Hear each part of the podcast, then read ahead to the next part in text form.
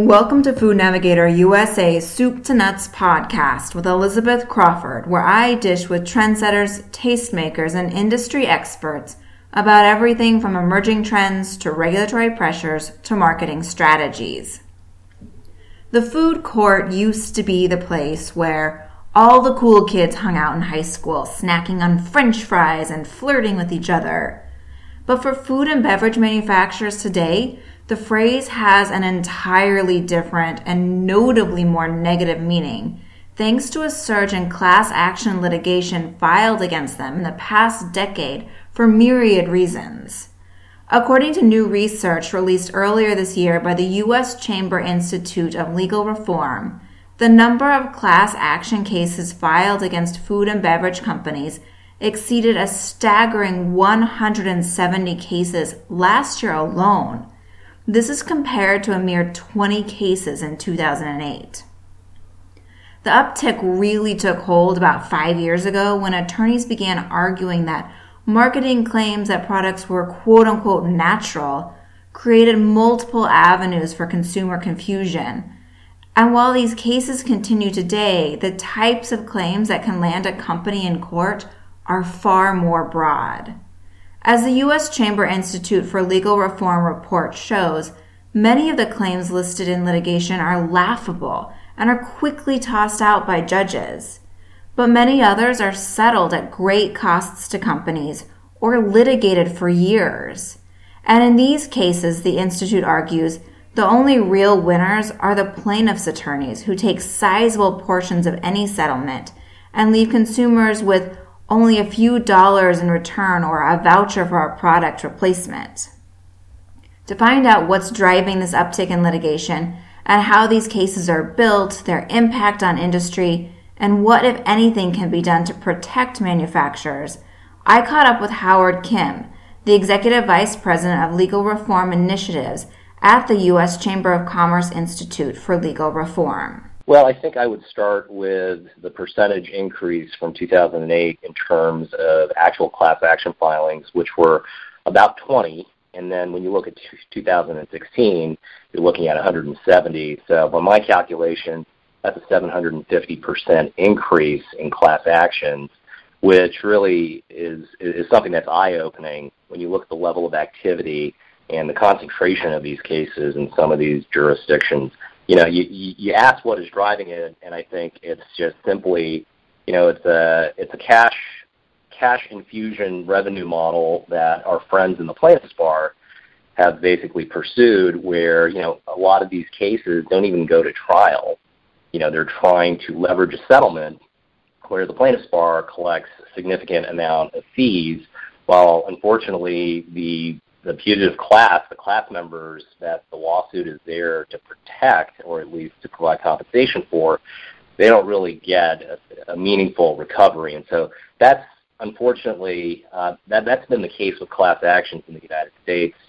It's not just confined to food class actions, uh, but there are all different variations of class actions, and it's really the profit motive and the revenue-driven model that uh, the plaintiff's bar has been pursuing that's that we think is generating this. Harold explained that this revenue driven model, as he called it, starts and ends with lawyers who bring the cases and not the consumers that they purport to represent. When I went to law school, uh, usually, you know, the, the idea was that you're a lawyer, you would be contacted or you would get a referral from someone who was injured or had a grievance, and then they would vindicate their rights in court. And as a lawyer, you would go and test the theory and you know do your own due diligence. Uh, unfortunately, the class actions it's the other way around, meaning the lawyers actually come up with the theory of liability. This is this is their plan. They're going to file a class action lawsuit against Nutella, for, for instance, just because the way that they're marketing their hazelnut spread is deceptive because it's you know somehow healthy or it's being perceived as healthy. And so, gee, why don't we try and sue, think about a lawsuit, a class action lawsuit against Nutella? Here's you know we've got the label, we've got the commercials, and oh by the way, we have a Consumer Fraud Protection Act statute in the state, and let's sue Nutella. And and by the way, we're also going to have to find you know a lead class member to bring this case because it can't be under the lawyer's name. They have to they actually find someone. And so they'll recruit a plaintiff, um, a named plaintiff, and then they'll say that you know there was a broad class of people who bought Nutella. Then they file the lawsuit, and you know the goal here is look, maybe we can get this company to settle, and let's let's you know kind of test our theories by going to the class certification phase. And so, you know, it's it's a little kind of it's awkward in the way that the litigation is brought because it's really being driven by the lawyers themselves and not because of a perceived complaint from a consumer. You know, the lawyers are the ones who actually benefit the most compared to the consumers. So, you know, you'll you'll end up having a class action lawsuit where um, the company decides to settle the case because you know the the amount of potential liability could you know could be damaging to the company if not you know you're betting the entire company itself on the outcome of the verdict. So you enter into a settlement, and as part of the settlement, you have plaintiffs' lawyers, you know, taking more than half of the actual settlement recoveries as part of their fees and costs.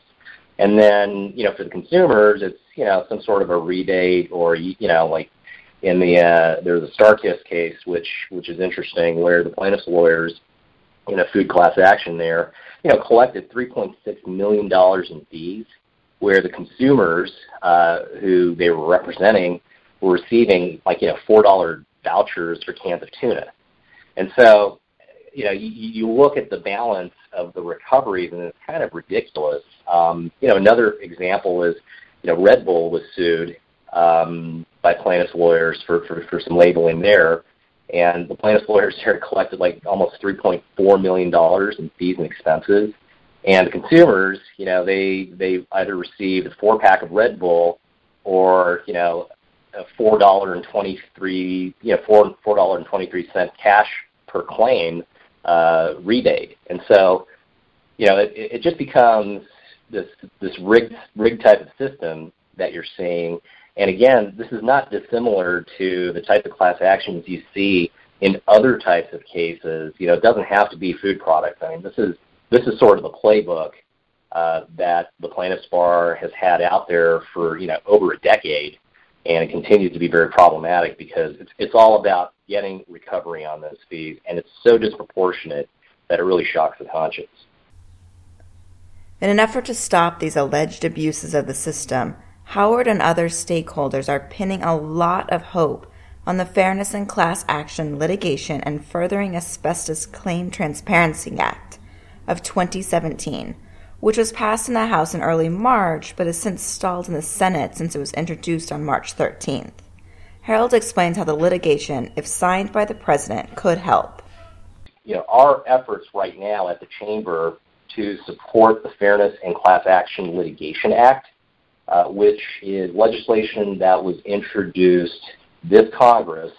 Uh, the, the bill has already moved out of the House Judiciary Committee and it would it would um, you know bring a lot more parity and proportionality to the way that class action litigation is brought. So, for example, uh, the legislation would do things like give consumers um, you know a, a greater equity in terms of the settlement proceeds. So, for example, there would be a restriction on the plaintiff's lawyers actually recovering their fees until the consumers themselves have actually gotten compensated.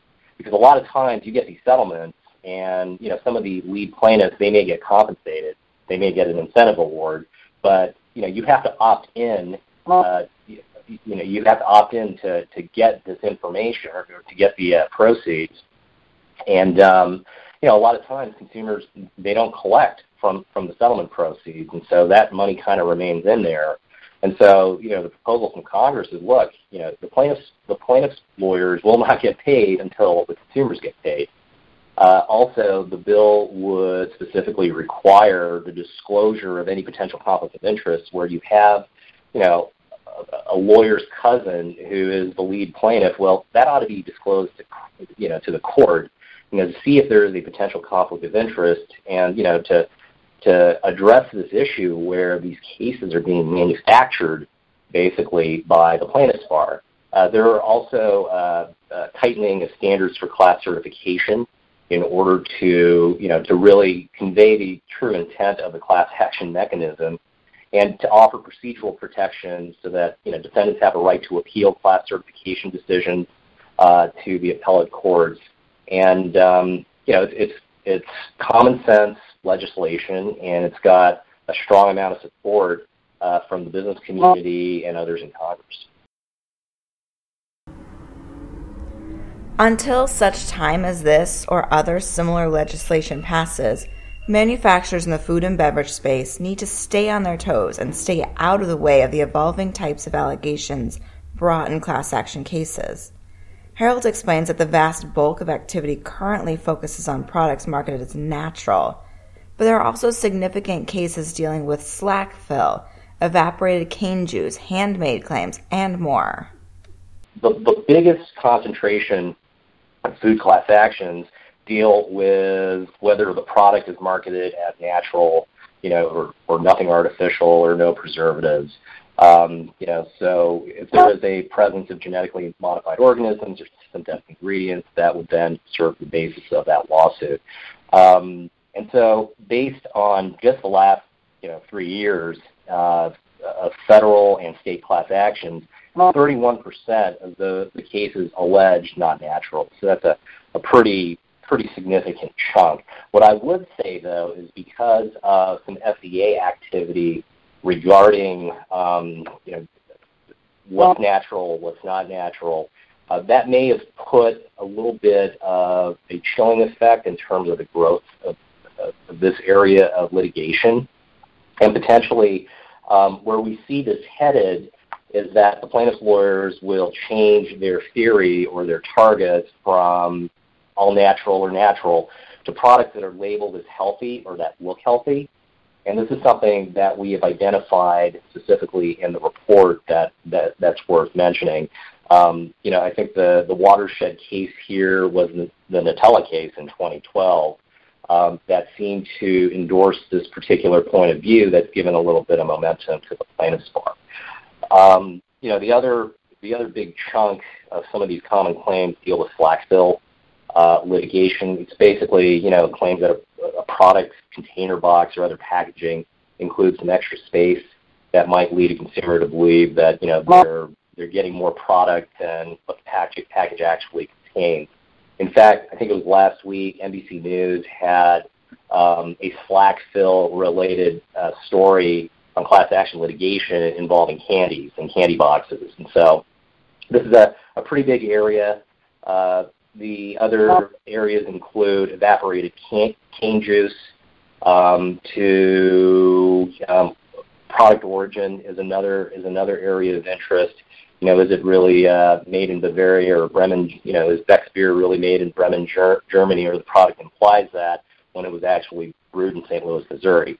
And so, um, you know, these are all evolving theories. I, I can't imagine that this is going to be static because if you look at the plaintiffs bar, you know, they are constantly pushing the envelope on finding new products, finding new theories of liability, and new jurisdictions. So, you know, without intervention by Congress, by intervention by the courts, you know, this 750% increase that we saw from 2008 until, you know, where we are now could continue to rise, which is very troubling. You know, there's, there's a very large emphasis in marketing, you know, to go for um, kind of the, the folksy types of products, consumer products that are handmade or something that has a, a certain customization to it, whether it's bourbon or whether it's, you know, uh, whether it's ice cream. I, I think that this is certainly an area that that is worth looking at because you know the, the litigation responds to the way that the products are labeled and the way that the products are regulated. And there are marketing components to this. And of course, you know, the labeling itself is subject to Federal Trade Commission and other other oversight. But when you have this private right of action to basically test and to raise other consumer theories, um, it becomes it, it, becomes somewhat troubling as as you might imagine. So, you know, to to to any reasonable consumer, um, you know, what what could pass or what can't pass is subject to the eye of the beholder, but for the plaintiff's bar, you know, what they say is subject to the lens of the jury. Other targets mentioned in the Institute's report include health related claims for any products with added sugar, products with trace amounts of unclaimed ingredients, trans fat, or partially hydrogenated oils, or claims related to the origin of the product. As for what type of products are most at risk, Harold says basically anything and everything in the grocery store is fertile ground for plaintiff lawyers. As um, you know, plaintiff lawyers, they're they're probably spending a lot of time in the grocery stores, not and and and maybe not to get groceries, but to actually look at potential claims and looking at the products um, that are constantly evolving, and there are new products coming coming to market.